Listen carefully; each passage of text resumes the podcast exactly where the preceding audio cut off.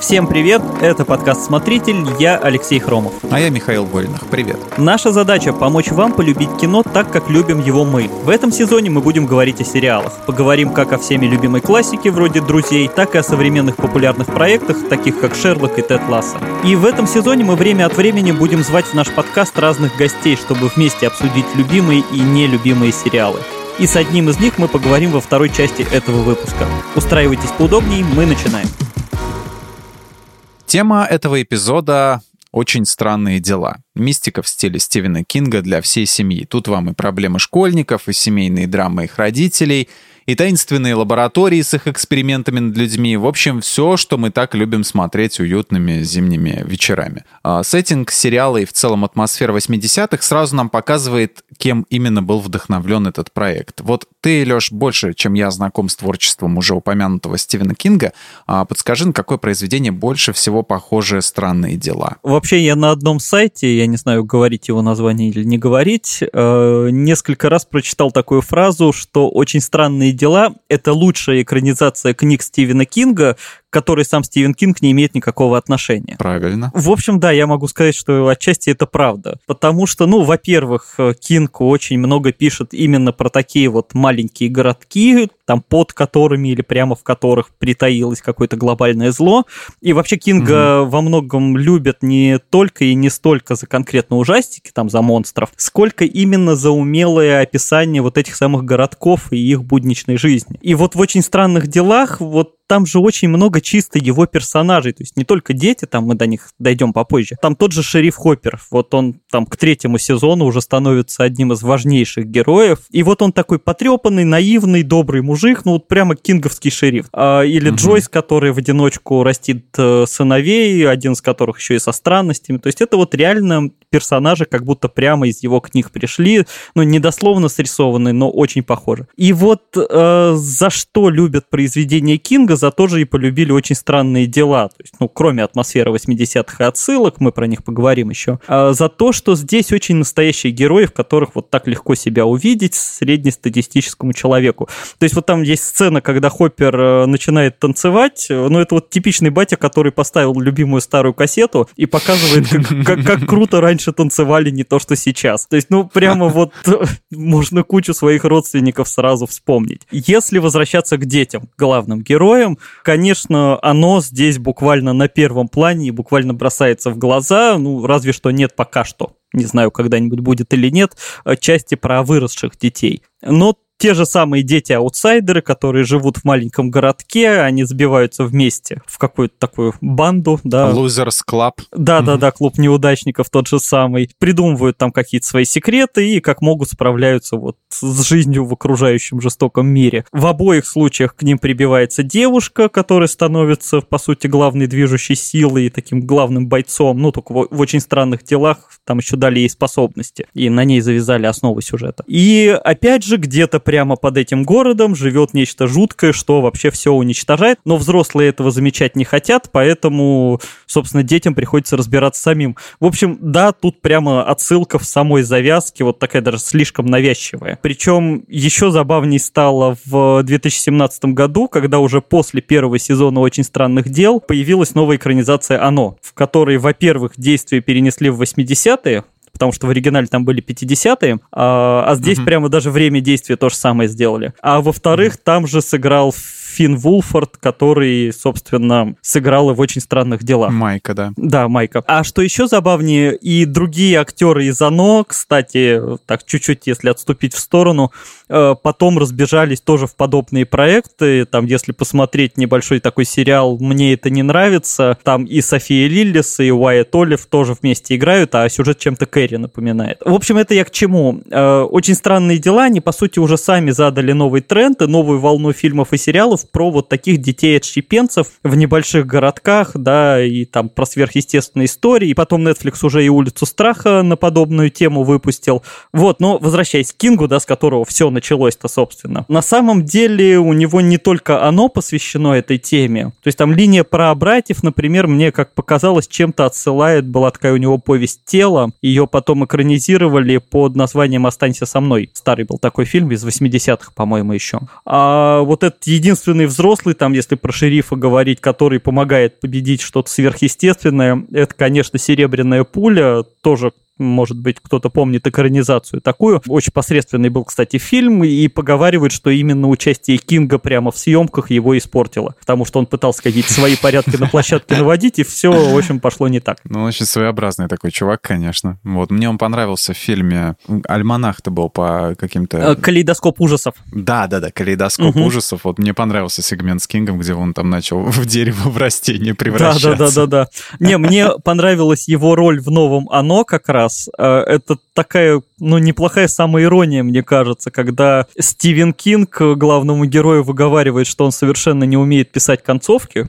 То есть то, в чем Стивена Кинга всю жизнь самого обвиняли, в общем-то, он прямым текстом говорит с экрана. Вот, но вообще, да, его попытки участвовать в э, кино, они достаточно спорные. Очень многие говорят, что лучшие экранизации Кинга — это те, которые он сам не любит. Так что, ну, такой спорный момент. Но Доктор Сон он любит, конечно, и и в нем он практически, по-моему... Ну нет, он участвовал, но все равно фильм он испортить не смог. Ну да, да, да. Но Доктор Сон при этом продолжает именно фильм «Сияние», да, да который да. Кинг очень не любил. Возвращаясь к очень странным делам, э, нельзя не вспомнить еще, конечно же, Кэрри и воспламеняющую взглядом, ну потому что история девочки, которая обладает сверхспособностями, да еще и пользуется ими в момент стресса, это, конечно, все пришло оттуда.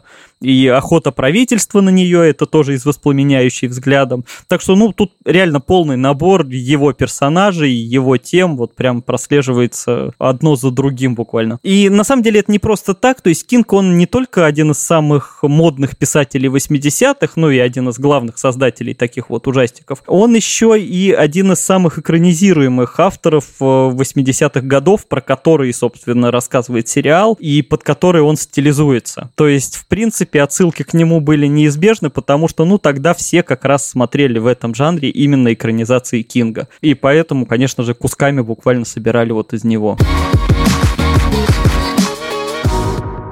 Что я заметил, что сериал не пытается рассказать 10 тысяч историй одновременно. Зритель просто наблюдает за тем, что ему действительно интересно. Ну, то есть повествование такое, прямо вот. Одна вещь, которую тебе интересно наблюдать, и не нужно куда-то влево, вправо уходить и кучу персонажей запоминать. Как вот я помню, советовал один остросюжетный политический триллер своему другу посмотреть, тот самый э, сериал. Вот, и он говорит, что я, типа, посмотрел, я посмотрел первую серию, говорит, я ничего не понял, говорит, кто все эти персонажи, почему я их должен знать, как мне их в голове держать.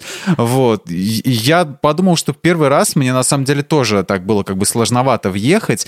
И я вот как раз, когда смотрел «Очень странные дела», решил сделать перерыв и посмотреть «Перекресток Миллера». Там история начинается именно с того, что сидит э, гангстер рассказывает э, какие-то дела, которые у них уже происходят. То есть про какие-то ставки, mm-hmm. я не, пойму, не понял на кого. То есть на лошадей или на боксеров. Неясно было. Какие-то тоже имена называет. Вот и тебя сразу же погружают прям в середину событий, не пытаясь как-то тебя ввести, то есть ты дальше сам разбираешься. А здесь все очень такое, как бы, как сказать, user-friendly, да, то есть получается, что а, очень дружелюбно, и тебе, чтобы это, чтобы ты въехал, все постепенно рассказывается. Вот а, секрет успеха именно странных дел делу? Он именно в этом или в какой-то общей незатейливости и отсутствии Грузилова? Ну, кстати, ты сейчас сказал, и я понял, что он действительно очень как-то легко и правильно затягивает прямо с первой серии. То есть у тебя вот вначале не возникает вот это, когда бывает, знаешь, как с сериалом «Тьма», например, да, который я обожаю, да, конечно, да. или даже с «Игрой престолов», да, где тебе в первых эпизодах сразу наваливают информации. Куча домов вот этих. Да, вот, да. и ты должен ее переварить, и потом будет клево. Вот, а очень угу странные дела, хоть там и достаточно персонажей, но они все так вводятся, что ты вот как-то, ну, очень быстро к ним привыкаешь, и нету перегруза. То есть, действительно, оно так вот очень плавненько и очень приятное. Такое у тебя нет вот этого первого момента отторжения, что не, слишком сложно. У тьмы оно по-другому немножко, потому что тьма тебе сначала вроде как рассказывает истории последовательно, а потом начинается просто нагромождение одного, другого, третьего, четвертого, пятого, ты все уже не, не запоминаешь, и угу. без, как мы уже говорили, без блокнотов блокнотика не разобраться. Ну да-да-да, и вот э, «Очень странные дела», он, конечно, очень приятный и легкий для вхождения, для начала, да. И, ну, угу. вообще, конечно же, кайф главный от сериала вот в сочетании всех этих факторов, которые ты перечислил. Ну, в первую очередь, именно поначалу, да, наверное, еще свою роль играет именно ностальгия. Там не только в отсылках и намеках на Стивена Кинга и прочую классику, тут вот, мне кажется, даже скорее другое, ну, поскольку мы с тобой русскоязычные, там, выросшие в России, в Советском Союзе люди, мне кажется, мы его вообще воспринимаем несколько иначе, чем на родине, чем в Америке, потому что там они, наверное, вспоминают какую-то свою жизнь, свое прошлое. Мы вспоминаем, как мы смотрели это на видеокассетах, всякие вот эти ужастики и фантастику. Мы вспоминаем их воспоминания, да. Да-да-да, то есть простейшие сюжеты про детей со сверхспособностями, там про лаборатории, вот это вот правительство жуткое, которое что-то прячет под землей. Мода тогдашняя, все вот эти вот кепочки, Да-да-да, но при этом это не наша мода, это та мода, которую мы видели в телевизоре, в, на видеомагнитофоне, да. То есть mm-hmm. для них это воспоминание там о той Кока-Коле, которую они пили, а для нас это воспоминание, как мы по телеку смотрели эту Кока-Колу и думали, интересно, какая же она на вкус, да? У меня еще журналы были, отец из Америки привозил, там всякий каталог типа Джейси Пенни, и mm-hmm. я смотрел, э, что там такого есть. Ну, естественно, ничего я не заказывал, потому что я в России был, вот, но смотрел там на кассетах, была там реклама Wayne's World второго фильма, вот, и прочее, что можно заказать. Я думаю, как круто. Мне журнал доставляло просто смотреть. Да, и вот эта вот э, ностальгия по тому, что мы смотрели, она меня тоже очень быстро затянула. Это причем хорошая возможность вернуться в эту атмосферу, но причем вернуться уже по-честному, то есть не включая старое кино, которое уже тяжело смотреть, а иногда просто невозможно. То есть упомянутую серебряную пулю я не советую сейчас пересматривать. Можно такого кринжа словить, что вообще не оправишься. Там этот оборотень игрушечный, ну, блин. Но некоторые фильмы состариваются очень быстро, да, они не выдерживают проверку времени. Да, да, и не лучшим образом они стареют, вот. А здесь как бы мы смотрим современную версию, но с той же атмосферой. Вот. Mm-hmm. Во-вторых, да, как мы уже вот начали, сериальная структура очень правильная. Тут несколько главных героев, ну, редко бывает, чтобы долгоиграющий сериал там держался на одном персонаже. Там у Доктора Хауса даже была команда, о чем там некоторые забывают. Но, например, та же тьма, да, она убивает иногда количеством героев, а здесь их достаточно, но они все связаны, и сериал, ну, почти не распадается на какое-то огромное количество линий. Герои, если и разделяются, то на группки по несколько человек, а в финале все равно все сходится. То есть реально есть разнообразие, но нет какой-то перегруженности. То есть совсем второстепенные ненужные личности, они там чуть-чуть мелькают и не мешают все это воспринимать. И при этом мне нравится, что сериал все-таки с каждым сезоном обновляется, да, прибавляются герои, например, чтобы зритель там познакомился с кем-то новым, и чтобы было посвежее. Причем они каждый раз добавляют каких-то очень ярких персонажей, которые вот сразу так врываются, и все их любят, и они запоминаются. То есть во втором сезоне, конечно же, Максим, да, появилась, в третьем Робин. Да, да, да. Причем Робин как друг Стива и как вот это вот э, такая очень саркастичная, да, то есть она тоже сразу очень хорошо вливается. В четвертом сезоне, конечно, Эдди Мансон соло на гитаре, офигенная металлика, и вот этот его крик, когда они ищут какие-то кассеты, там где музыка, где музыка, он вытаскивает какой-то металл, вот это музыка. Вот, то есть это прям прекрасно. Он вообще, мне кажется, главной звездой сезона стал, и реально там просто все его обожают. И, кстати, еще что важно, сериал, вот что мне нравится, да, как подростковый сериал, он не забывает взрослеть. Это причем касается и героев, и общей темы. То есть в первом сезоне это все-таки такие почти детские игры, ну, с учетом смертельной опасности, конечно, монстров там и прочего, mm-hmm. но все-таки это почти такая детская история. Во втором уже идут, да, зачатки романтики, там в третьем сезоне герои уже так более эмоционально, буквально там на разрыв переживают какие-то серьезные события, у кого там первая любовь, у кого поиски своего места в мире, у кого-то там невозможность раскрыться, да, то есть это причем касается не только детей, там хорошо показано, что те же взрослые тоже вообще не знают, как себя вести в таких ситуациях, да, и с детьми, и с и сами по себе даже, из-за чего и возникают новые проблемы. Ну, да, коп сразу соображает, Хоппер, э, как, как решить проблему. Он, он знает э, хороший рецепт. Просто запретите все. Вот. Не согласен бан. Ну да, да, да, папаша такой, конечно, да. Вот, типа, я сейчас все отменю и ничего не будет. Да, конечно. Еще усы, усы такие ему сделали в третьем сезоне. Такой батек настоящий. Вот так дети и взрослеют. Ты просто им запретишь, и они не будут это делать. И четвертый сезон, да, когда уже к апофеозу это все подходит, и вот он особенно для 11 это вот тоже такой разрыв с травмирующим прошлым, разрыв с токсичным родителем, можно сказать, ну там в метафорическом плане, но практически это показывают. То есть понимание того, что не разобравшись со своим прошлым, ты не можешь жить дальше, да, то есть это уже такие очень взрослые темы, и я, кстати, когда досмотрел четвертый сезон, в какой-то момент почувствовал себя даже как как ни странно, виноватым перед персонажами, потому что я почти весь сезон думал, что Уилл уже, в принципе, в сюжете не нужен. Ну, то есть, как бы персонаж уже достаточно настрадался, достаточно сделал, и вот он тут просто... Да, он уже в третьем сезоне был не нужен, откровенно да. ты говорил. Вот это и было показано, где он сидит и говорит, может, в ДНД поиграем, а они там свои проблемы решают. Да, но в четвертом сезоне, в финале, он, конечно, выдает настолько эмоциональные, настолько важные сцены, что ты такой, а... Но мы будем сегодня без спойлеров, потому да, что я да. не досмотрел. Да, да, я стараюсь как бы лишнего не говорить, но, ну, короче, я понял, что, ну, он обязательно здесь нужен, потому что без него это все не склеится, угу. потому что это такой эмоциональный центр всей этой истории. Ну, как Лукас говорил, э, Джордж Лукас, Джаджа — это ключ ко всему.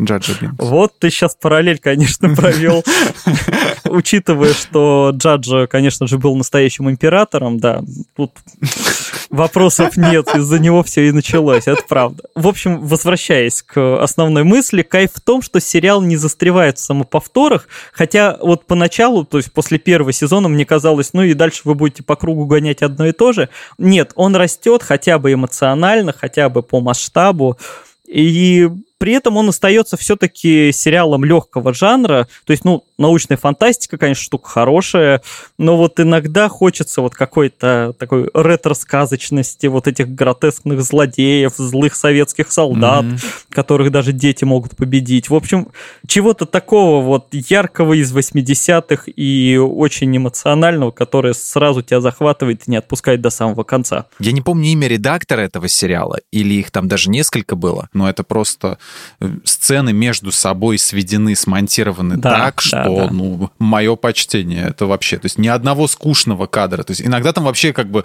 в, в редакторе, в монтажере просыпается Эдгар Райт а, полнейший, то есть там так быстро все происходит, думаю, воу, воу, стоп, стоп, стоп. Сейчас полегче, а то я это еще, еще не, не, не, не собрался так разогнаться, не поспеваю я встречал такое мнение, что сериал страдает передозом ностальгии. То есть вот то, что начинается с милых референсов на поп-культуру 80-х, не утихает э, к концу первого сезона, и в итоге сериал просто тонет в бесконечных отсылках. Вот, допустим, там в первом сезоне сцена завершается песней «Белый кролик», а в следующей уже играет «То-то Африка». Угу. Вот, как вот этот «Сноубол», э, их этот бал, да, там да, тоже да. была какая-то песня в конце, не помню, тоже популярная. В общем, все, иногда получается как в отряде самоубийц, то есть это трек за треком, трек за треком. Вот. Во втором сезоне, конечно, всего этого уже поменьше, как бы сбавили э, оборот. Вообще там много было там работы над ошибками проведено, так, таких как вот, допустим, что персонаж Вайноны Райдер успокоился, что меня очень порадовало. Она перестала бесконечно орать, вот, и как-то другие свои эти самые грани актерские показала. Вот, и да, сериал со временем в этом плане исправляется. Вот, на твой взгляд, есть вообще проблема в этом передозе ностальгии, или мы в этого не застали, и нашему зрителю-то, в общем-то, все равно он и не поймет? Ну, вообще с «Белым кроликом», кстати, очень интересная история, что этот трек стали использовать вообще везде потому что он же появился да. и в новой матрице, и при да, этом буквально да. вот на днях, ну на днях в момент, как мы записываем подкаст, вышел новый сериал от авторов тьмы, и там тоже этот трек звучит, ну, ремикс звучит в заставке, а оригинал звучит в конце одной из серий, да, то есть его полюбили все вообще откуда, почему его так все раскручивают. Я не знаю. Ну, в принципе, я обожаю эту песню, поэтому я всегда рад ее услышать. Но в свое время Queen тоже из своих альбомов очень много раздавали, скажем так, песен на саундтреке. Это и в Горец, uh, We Are The Champions, там, по-моему, там вообще первый Горец, блин, чуть ли не целый альбом Квина был использован. Вот, и в разных абсолютно фильмах. Я помню клип какой-то Queen, который прямо с кадрами из горца. Да-да-да, был даже. Ну, по поводу референсов, э, такие обвинения, наверное, немножко странные, хотя отчасти я их понимаю. Но просто сама идея этого сериала изначально вообще в референсах классики. То есть он буквально собран из них. Причем мне как раз больше нравятся референсы, которые не слишком заметны. То есть они скорее там, например, визуальные, чем текстовые, когда говорят не прямым текстом, а просто вот ставят кадр так же, как в каком-нибудь «Кошмаре на улице Вязов». А в четвертый сезон, кстати, Инглунда пригласили на небольшую роль, и он там невероятно круто вообще играет. А он совершенно, мне кажется, один из крутейших персонажей за весь сезон, хотя там их очень много. Mm. Или, например, когда, по-моему, во втором сезоне персонаж стоит у, просто стоит у двери, но это один в один кадр из близких контактов с третьей степени. Да. Или когда появляется Пол Райзер, который играл в «Чужих», и произносит фразу «Stay Frosty», которую он произносил в «Чужих». А он в каком сезоне появляется? Во втором, если я не ошибаюсь. Mm-hmm только он просто уже немножко иначе выглядит и старенький. Не узнал, значит. Так, а в первом разве его не было? А, да-да-да, блин, да, да. Я смотрю, морда знакомая. Ага, понял, да. Ну или там а, несколько отсылок в том же втором сезоне к, к экзорцисту, хотя тоже про них вслух не говорят, да, но история да, содержимости Уилла это прямо вот из экзорциста. Да, очевидно даже для тех, кто не смотрел, кто видел очень страшное кино, даже пойму. Ну, кстати, да, наверное. То есть мне нравится, что в сериале даже, наверное, гораздо больше референсов, чем а, большинство зрителей может себе представить. Да, там запараллелить мал- да, маленького да. Демогоргона с гремлинами, это тоже же классно, да. И, наверное, меня из-за этого как раз тоже иногда цепляет, что другие отсылки подают слишком уж прям вот в лоб. Очень навязчиво там. Ну, ладно, про Хэллоуин, где они все в костюмах охотников за привидениями, еще более-менее. В принципе, подходит, да, и напоминаю, что Финн Вулфорд потом пошел сниматься в охотников за привидениями. Но вот во втором mm-hmm. сезоне, я не знаю, почему-то он мне даже запомнился вот момент, где Лукас пьет колу и дословно цитирует ее рекламный слоган и там сравнивает ее с фильмом «Нечто». Да, вот это похоже на какое-то желание вставить отсылку так, чтобы вот даже слепой понял, что там была отсылка. Вот, меня вот mm-hmm. такие моменты немножко раздражают, как будто, ну, так немножко лениво ее вставили, можно было более тонко как-то обыграть. А в остальном я, как любитель ретро, во многом, конечно, кайфую. Третий сезон для меня, конечно, был большим кайфом, фильмом, потому что многие русскоязычные зрители начали спорить и возмущаться. Опять СССР показывают злодеями, причем такими опереточными злодеями. Да господи, ну холодная война, да это же шуточки, это все Том Клэнси, это все степ над этим. Да, да, да, вот о чем и речь, что это как там, ну, как обижались в Казахстане на Барата, да, который смеялся не над Казахстаном, а смеялся над тем, как американцы себе все это представляют. Да. Че типа как, Белоснежка? Э, мы тут с Зёмой и Азаматом корыто снаружи припарковали. Подойдите. Надо куда-то на ночь наши черные жопы приткнуть. Так что, э, бинг-бинг, скит-скит, нига. Я просто не знаю, нынешняя аудитория там какие фильмы застала, кто смотрел там «Красный рассвет» или «Вторжение в США», где вот как раз злые советы, да, атакуют Америку. Ну, не знаю, «Рокки, Рокки 4», наверное, все смотрели все-таки, да, и злобный Иван Драго, да, который прямо боксер-убийца. Угу. Но вообще «Красный рассвет», конечно, тут э, тоже прямым текстом цитируют, как раз вот эти злые русские, которые зачем-то нападают на маленький город, там пытаются всех убить, причем они такие во вояки, что против них школьники сражаются и побеждают, да. Там, кстати, в «Красном рассвете» в старом э, молоденькие Чарли Шин и Патрик Суэйзи играли. Милейшее кино, ну, конечно, сейчас смотреть его уж тоже невозможно. А Иван Драго — это вот этот вот э, парень, который, э, в общем-то, русский терминатор, который пытается Хоппера убить в начале третьего сезона. Ну, кстати, кстати, да, парень. да, да. Вот, вот это помесь такая Шварценеггера и Ивана Драго, да. Да, оно же очень похоже, вот такой безэмоциональный такой чувак. Да, да. Да, ну так что отсылки эти я по большей части люблю, да, главное не воспринимать там некоторые сюжетные линии всерьез, а понимать, что вот оно все просто напоминает кино той эпохи. Допустим, вот случилось так, что сериал мы досмотрели, и хочется глянуть чего-нибудь в таком же стиле, чтобы был маленький город, там тинейджерские проблемы, загадочные убийства, лес, Твин Пикс. А, что ты можешь порекомендовать? Ривердейл? Ну, с Ривердейлом у меня не сложилось. Э, я причем... Не понравилось? Ну, я что-то начинал, мне что-то не зашло, а потом я э, прочитал отзыв от одной своей хорошей подруги, которая описала, какое безумие там творилось. Я понял, что как бы даже если я посмотрю этот сериал, прекраснее, чем этот отзыв, уже не будет. И решил его вообще не смотреть. А там реально, там, по-моему, все было. Я, кстати, ты сказал про Ривердейл, я вспомнил новую экранизацию, ну, новую новую версию Сабрины, где Кирнан Шипка играла. Там Да. вот первый сезон, кстати, Да. очень милый был. Дальше что-то какие-то странности совсем пошли, я не знаю, там стоит его смотреть или нет. Первый сезон был прикольненький, да. А, ну, многие похожие я упомянул уже в начале выпуска, но вот чуть подробнее, да, и там парочку других предложений. Я алгоритмы Netflix вот не проверял, но на 100% уверен, что когда досматриваешь очень странные дела, они тут же выдают тебе улицу страха. Это по книгам Стайна. А, Ее вообще можно воспринимать как спин там как третий с половиной сезон, я не знаю, или как хэллоуинский спешл. Ровно та же атмосфера, плюс та же Сэдди Синг, плюс та же Майя Хоук там играют. Тоже про маленький городок, только тут с отсылками к другому кино, немножко где-то к Крику, например, там убийца в маске появляется. А, И потом там истории из разных времен и всякие ведьмы. В общем, формально это три фильма, но по сути это такой мини-сериал на один-два вечера. В общем, прямо входит идеально. Вот досмотрели очень странные дела и сразу включаете его, прям разницы не заметите. Отлично зайдет. Конечно, да, оно 2017 года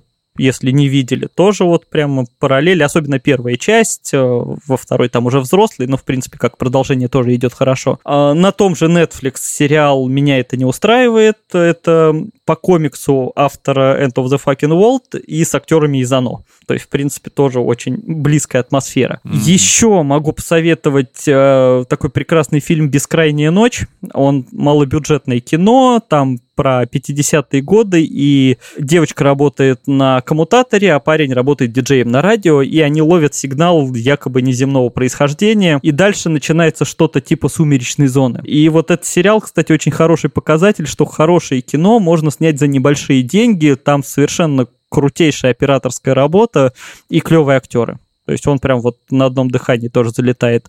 Ну и в ту же степь эм, фильм «Супер 8» от Джей Джей Абрамса. Тоже про детей, которые снимают любительский фильм, в кадр попадает авария, после этого в городе появляется монстр, в общем, тоже правительство, какой-то заговор, очень-очень похожая атмосфера. Вот, можно еще добавить, конечно, бесконечное количество фильмов из 80-х, на которые очень странные дела э, ссылаются. Там это и «Балбес», и «Останься со мной», и «Кошмар на улице Вязов», там и десятки других. Но я, наверное, вот больше буду рекомендовать э, современные стилизации, потому что они ближе именно по вот этой чуть-чуть игрушечной, но такой приятной атмосфере. А ты можешь что-то посоветовать? Я не знаю, ты вот сказал про «Сумеречную зону». Я, наверное, посоветовал бы все-таки оригинальную «Сумеречную зону», кто не видел, э, черно-белую. И пусть вас не пугает черно-белый кадр. Э, Смотреть серии очень удобно. Они как раз-то вот разделены на такой-то удобный формат, что тебе не надо весь сериал, весь сезон прям вот сразу полностью смотреть. Ну да, это антология, они не связаны друг с другом. Да, да, да, это антология, поэтому очень-очень клево. Я советую глянуть. Полностью поддерживаю. Да, если вас не постесняют эти бумерские времена. Причем, действительно, «Сумеречную зону» ее перезапускали же раза три, по-моему. Да, да, много раз пытались. Ну, были там какие-то перезапуски сериала неоднократно, и последний совсем недавно, и был полнометражный фильм, но лучше оригинального сериала все равно ничего не придумали. Это вот од- один из таких сериалов, про которые вы где-то слышали, но, может быть, и не смотрели, потому что, ну, не у всех он на слуху, да, вот, и потому что, как бы, мы то время не застали, очень много таких вот скрытых бриллиантов, которые многие, многие из нас не видели. А давай я так прорекламирую, вы точно видели этот мем, если я закрою глаза, оно исчезнет. Это же оттуда. Это из одной из основополагающих серий, которую, кстати, потом делали ремейк в полнометражном фильме, а потом делали новую вариацию, немножко другую, в новом перезапуске «Сумеречной зоны», но, по-моему, в этот раз все испортили. Это когда появляется рассказчик в пиджаке, а, в общем-то, в костюме, он в кадре, но в самом фильме он не участвует. Вот этот вот тоже штамп, можно сказать, который потом был и в клипе у Эминема с доктором Дре. Вот. э, Это, это тоже все оттуда. Вот я вспомнил, у нас еще по НТВ был какой-то сериал, тоже типа «Сумеречной зоны». Но он снят был на уровне ментовских сериалов. А, смысле, российский, Вот, но тоже НТВшный? серия- Да, Ох, да, да. так. Да, НТВшный. Я его записывал на этот еще во времена ТВ Тюнера, когда я записывал там все подряд. Мне он казался интересным, потому что там тоже такая была антология, тоже не связанные между собой истории. И тоже чувак там, он то сидит на, на лавочке там в парке, газету читает и рассказывает что-то вот. И тоже вот этот формат они как бы а, попытались перенять и пе- пе- перенести на, на телеэкраны. Вот я не помню, как он назывался. Может, может быть, лучше и не надо. Может, и не надо, да, действительно.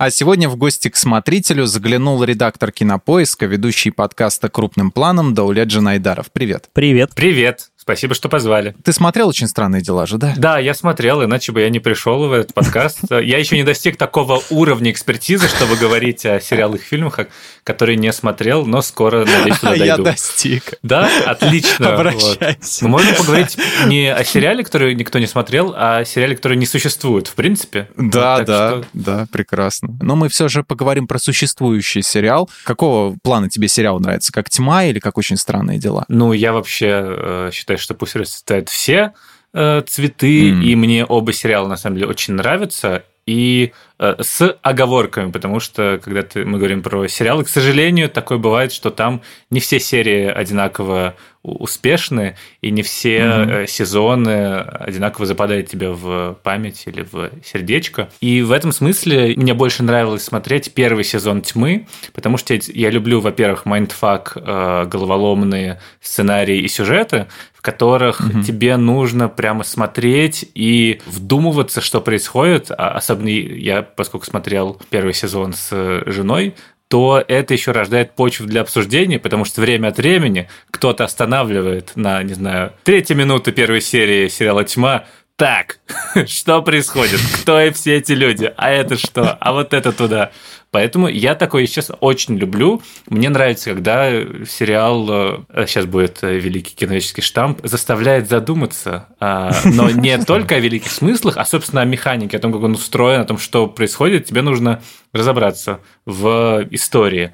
Э, И второе, почему мне сериал «Тьма» первый сезон прямо очень понравился, дело в том, что я смотрю все и читаю все, что связано с темой путешествия во времени. И я обожаю все эти временные парадоксы э, насчет того, что вот я там убить Гитлера, убить своего дедушку. Э, э, короче, кого-то обязательно убивают в, прошлом эти путешествия во времени. А Кого ты хочешь убить больше? Сейчас мы в это выведем в такое русло. И в, этот момент внук. Гитлера такой, ой, э, у него нет внука, к счастью. И я поэтому, конечно, вот все эти завихрения тайм-сюжетов просто э, наслаждался ими до того момента, как они не стали слишком э, переусложненными, если честно. И там я уже потерялся и понял, что мне абсолютно неинтересно. Я посмотрел последнюю серию, понял, чем закончилось, такой, а, конструкция прикольная, но, к сожалению, именно какого-то душевного отзыва у меня не было, но первый сезон, когда все заворачивалось, и я просто такой, опа, еще и в 50-е, а потом так, так, еще и в 10-е. Но при этом я сильно разочаровался двумя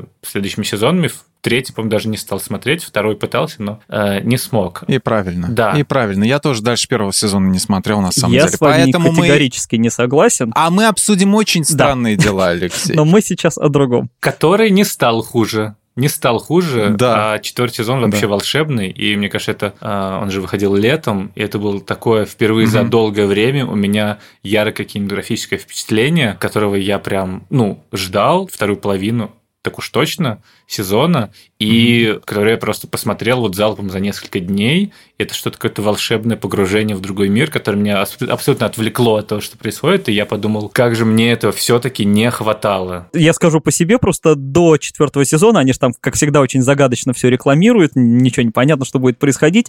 Я себе уже тогда придумал целую теорию, что в четвертом сезоне будет путешествие во времени. Через Мгм. часы эти там, которые показывали. Вот, у тебя не было ожиданий, просто у меня было ощущение, ну все, они, короче, сделают свою тьму. Нет, если честно, э, ну, ну, в каком-то смысле они сделали свою тьму э, предметом целого сезона, если мы говорим про душевные травмы и Ох. страдания. Вот.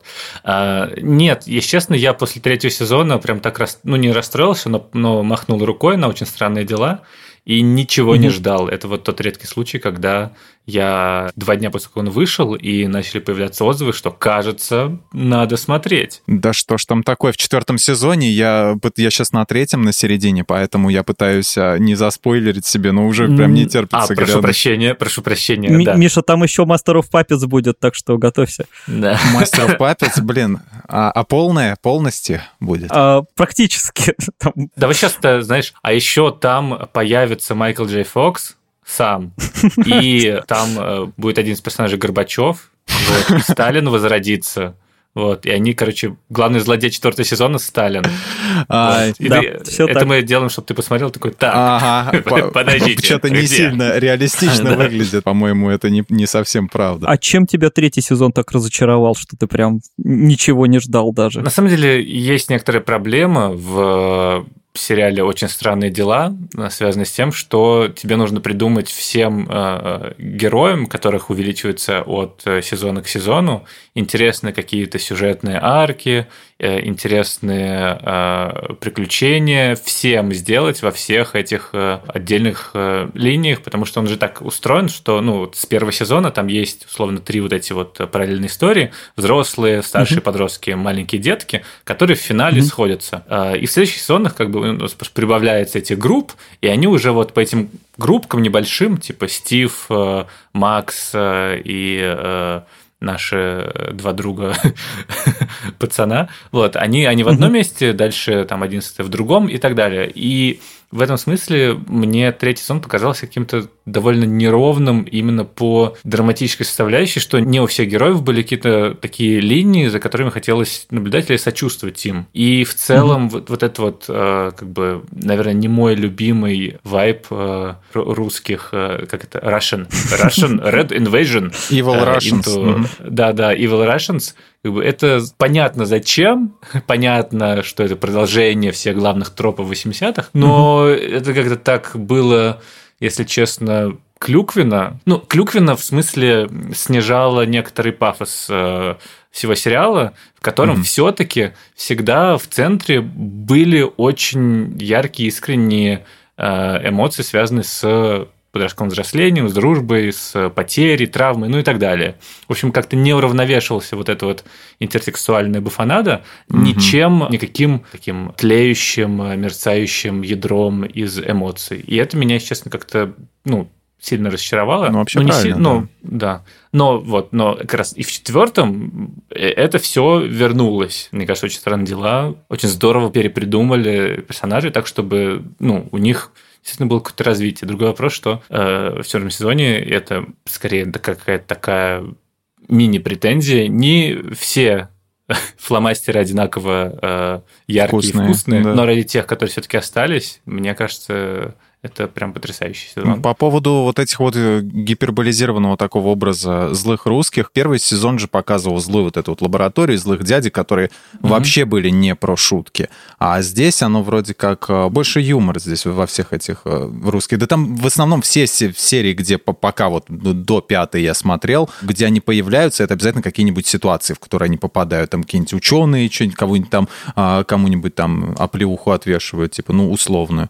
Вот. И это все как, какие-то такие шуточки. Да. А первый, конечно, там что-то что вроде Umbrella Corporation из Resident Evil было. Это было, да, это было интересно. Кстати, да. Ну да, про- просто это как будто бы честнее про мировоззрение ребен... ну, не знаю, детей, которые Мгм. все-таки, видимо, основные в этом сериале. А, Как бы с их точки зрения, как бы мы это видим. И э, мир страшно непознаваемый, и там есть куча страшных непознаваемых дядек и тетек, которые могут Да. что-то сделать с всем миром. Вот, э, и ты против всего этого одинок э, только со своими друзьяшками из ДНД-клуба. На тебя вообще сработал весь этот э, залп отсылок и все- всего вот этого вот из 80-х? Потому что мы обсудили, что, условно говоря, наше это еще более-менее с Алексеем время, да, ну и то я как бы в 90-е больше рос, и то, естественно, мы всего этого не видели, всего этого американского. Вот ну, тебе как вызвало ностальгию все вот это вот Кока-Кола, все вот эти э, кепочки, одежда, там, фильмы и все остальное? А, нет, кепочки одежды, конечно, мимо, потому что у нас свои, значит, кепочки одежды были. Хуба-буба,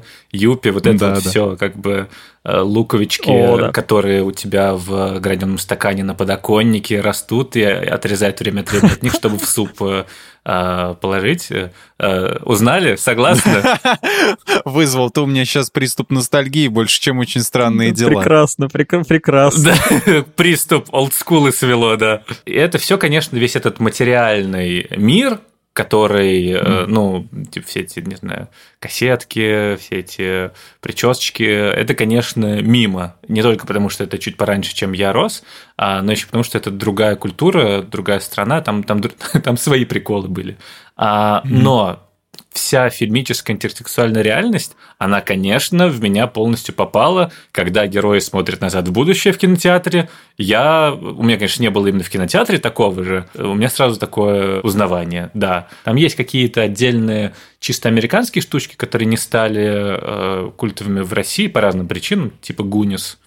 А, Да. Для американцев это как бы веха, не знаю, их гости из будущего, вот, а, извините за такую вольную аналогию, Не-не, кстати, очень хорошо подходит, действительно. да, но в принципе как бы это супер важное кино для, там, не знаю, и э, какой-то блюпринт э, для, для всего э, голливудского аналога детской э, киностудии детских юношеских фильмов. Для меня это вообще мимо. Ну и потом, опять-таки, любые истории взросления, э, любые истории про детишек э, 12-17 лет, они неизбежно у тебя вызывают приступ ностальгии просто за счет э, того, что что-то там в школе кого-то булят, что-то на уроках, э, вот девочка понравилась, э, вот, э, э, не знаю, твоего лучшего друга утащила какая-то странная э, сверхъестественная тварь. Мы все это пережили в своем детстве, как бы все это очень понятные истории для нас.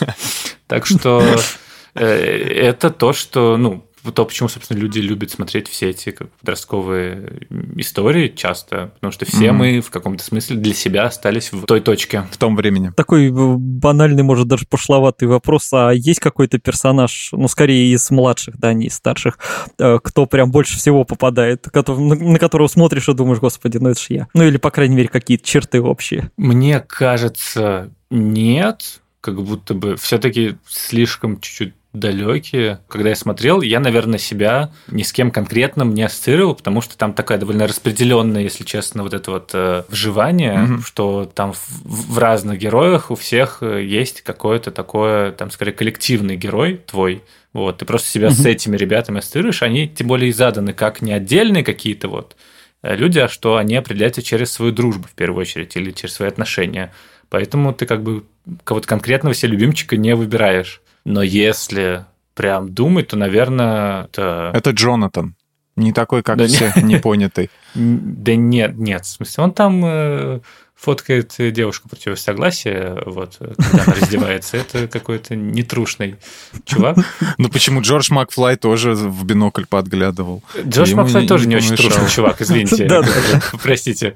Мы сейчас этот разговор долго уже продолжать, как бы кто еще не трушный чувак. Я буду подкидывать те нетрушных Да, да, персонажей. да. Ну, Наверное, Майк в большей степени, вот он такой скорее типа задрот, э, но с сердцем. И не прям совсем э, чмошник. Не то чтобы остальные чмошники, вот, но он, типа, у него есть какая-то такая э, романтическая с самого начала линия, вот. Ну, так он том, собой он- пожертвовал там даже в одном Да, ради да, да, друга. да. Со скалы почти прыгнул, разбежавшись вот. почти. Он, короче, такой какой-то очень э, нежный задротик, вот. Мгм. вот. А какой сезон вот на данный момент, вот вышло их четыре, тебе больше всего нравится? Какой ты выделишь? Самый свой любимый? Точно не третий, насколько я понял, да? Ну, наверное, распределю я так, э, если я сейчас это делаю, то четвертый, первый, второй, третий, так вот они идут. Для меня просто потому, что как бы первые два сезона я смотрел скорее из интереса к тому, а как можно придумать, а что это за сериал, а вот 80 типа важный какой-то title, дай-ка посмотрю. А а четвертый у меня уже вызвал какие-то прям ну, такие эмоции, вот, и я вторую половину прям ждал, что там будет. Тебе не казалось, что после четвертого развиваться уже некуда, что, может, здесь и надо было остановиться? Вот у, у меня было ощущение такое от финала, что я даже не знаю, типа, а, а что дальше-то, может, хватит уже? Потому что там так круто все заканчивается. Я не знаю, я, конечно, буду в восторге, если там раскрутят еще лучше, и там от пятого тоже мы, все сойдем с ума. Но вот как будто бы такая красивая точка всего этого. Это понятная тема. Другой вопрос, что мне так не хотелось, чтобы этот сезон заканчивался, что я в целом скорее рад тому, что будет пятый. Ну и у меня, э, я, наверное, скорее против вот этой вот тревожности от того, что слишком классное произведение продолжится как-то не так, учитывая, что делают те же люди с той же творческой командой.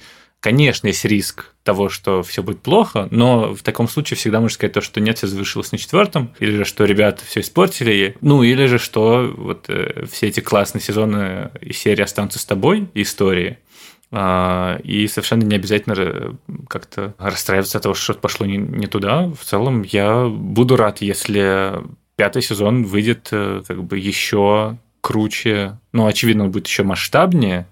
Очевидно, там будут еще какие-то классные персонажи новые. Вот чего братьям Дафферам не отнять, чего у них не отнять, так это умение придумывать э, действительно интересных героев. Мне тоже интересно, что будет дальше и как это все можно вывернуть. А вообще, какие у тебя прогнозы, насколько это вообще еще может э, затянуться? Потому что для меня, я всегда думаю, ну вот у них там показывают типа Stranger Things 3, э, там 4, да, а, вот в заставке. Ну а когда придется, как вот было у нас курсом валют, да, в 2014 году, придется поменять табло вот на трехзначное, вот, и когда у них просто цифры не будут вмещаться до такого, они будут историю стягивать, потому что, ну, школьники уже просто повзрослели, а те, которые полюбились нам, и очевидно, что долго это не будет а, длиться. Сколько, ты думаешь, еще продлится эта история? Вообще задумывается ли у нее какой-то логический конец, или это все на, на ходу, как бы по, по, ходу, по ходу ситуации придумывается? Не, насколько я понимаю, братья Даффер, у них уже есть э,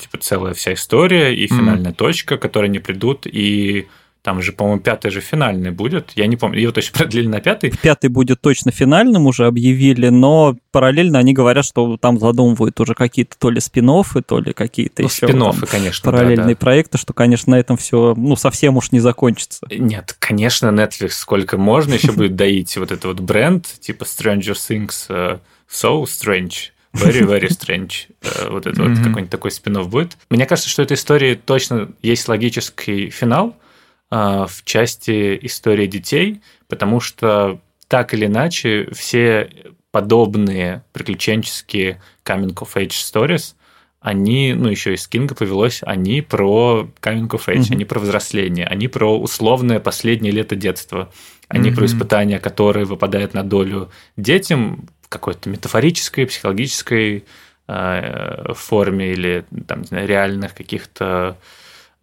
препятствий, э, вот там, не знаю, клоунов ли, э, странных людей с настенными часами. Вот. Это в любом случае история про то, как человек меняется, бесповоротно, и, оглядываясь назад, понимаешь, что того детского взгляда на мир, который у него был, уже не вернуть. Мне вот еще интересно было, почему у нас его перевели этот сериал как «Очень странные дела». Что за привычка постоянно «очень» втыкать? Scary Movie не страшное кино, а очень страшное кино. Ну, почему-то там не тьма, а кромешная тьма. Почему так переводят? Вот, там не «Игра престолов». Очень а... темно. Да, их Игра очень темно. Классно, и никто не стал смотреть. Сразу же всерьез никто не воспринимает. Очень темно, ясно. Фильм «Бэтмен» с Паттинсоном, да. Очень темно. Слушайте, ну это вопрос, не знаю, к переводчикам. Но очевидно, чтобы усилить... Философский вопрос. Давайте порассуждаем. А, мне кажется, что... Кстати, интересная теория, что это аналогия с очень страшным кино. Страшным кино. Очень страшное кино. Я об этом не думал. Э, и это Созвучно. Мне кажется, повод, повод для отдельных, отдельной ветки размышлений перед сном. Э, типа параллели и э, связи между очень странными делами и очень страшным кино. Ну и там, и там много отсылок. Да, да. Да, и то, и то в некотором смысле пародия. Ну, кстати. А, да, кстати. Все, мы вывели, мы вывели, значит, за замысел режиссеров, что это была пародия. Вот она, они связаны. И переводчики это как раз и вытащили на свет, э, да, чтобы да. Э, потом это разбирали. Нет, на самом деле, мне кажется, просто так усиление. А как ты дела постраньше? Ну, страннее. Загадочные дела чудесатие вот. и чудесатие дела. Ну, то есть это такое как бы... Мне очень нравилось, как один переводчик кассетный перевел Mortal Kombat название, он перевел просто Mortal Kombat. Без всяких там смертельная битва, смертельная схватка, все вот это вот э, фантазия. Просто и в одном там моменте, когда Шансунг сказал фаталити, он так и сказал фаталити переводчик. Это то, что нужно было ребенку, который смотрел этот фильм. Не какие-нибудь там рок, судьба, они как это слово только не, не издевались над ним. Ну, так это же как бы это же экранизация видеоигры. В видеоиграх чуть э, другие отношения с локализациями названий да. и всякого такого, особенно видеоигры 90 извините. Как mm-hmm. бы там, видишь э, латиницы Mortal Kombat, как бы, что ты это будешь переводить, что ли?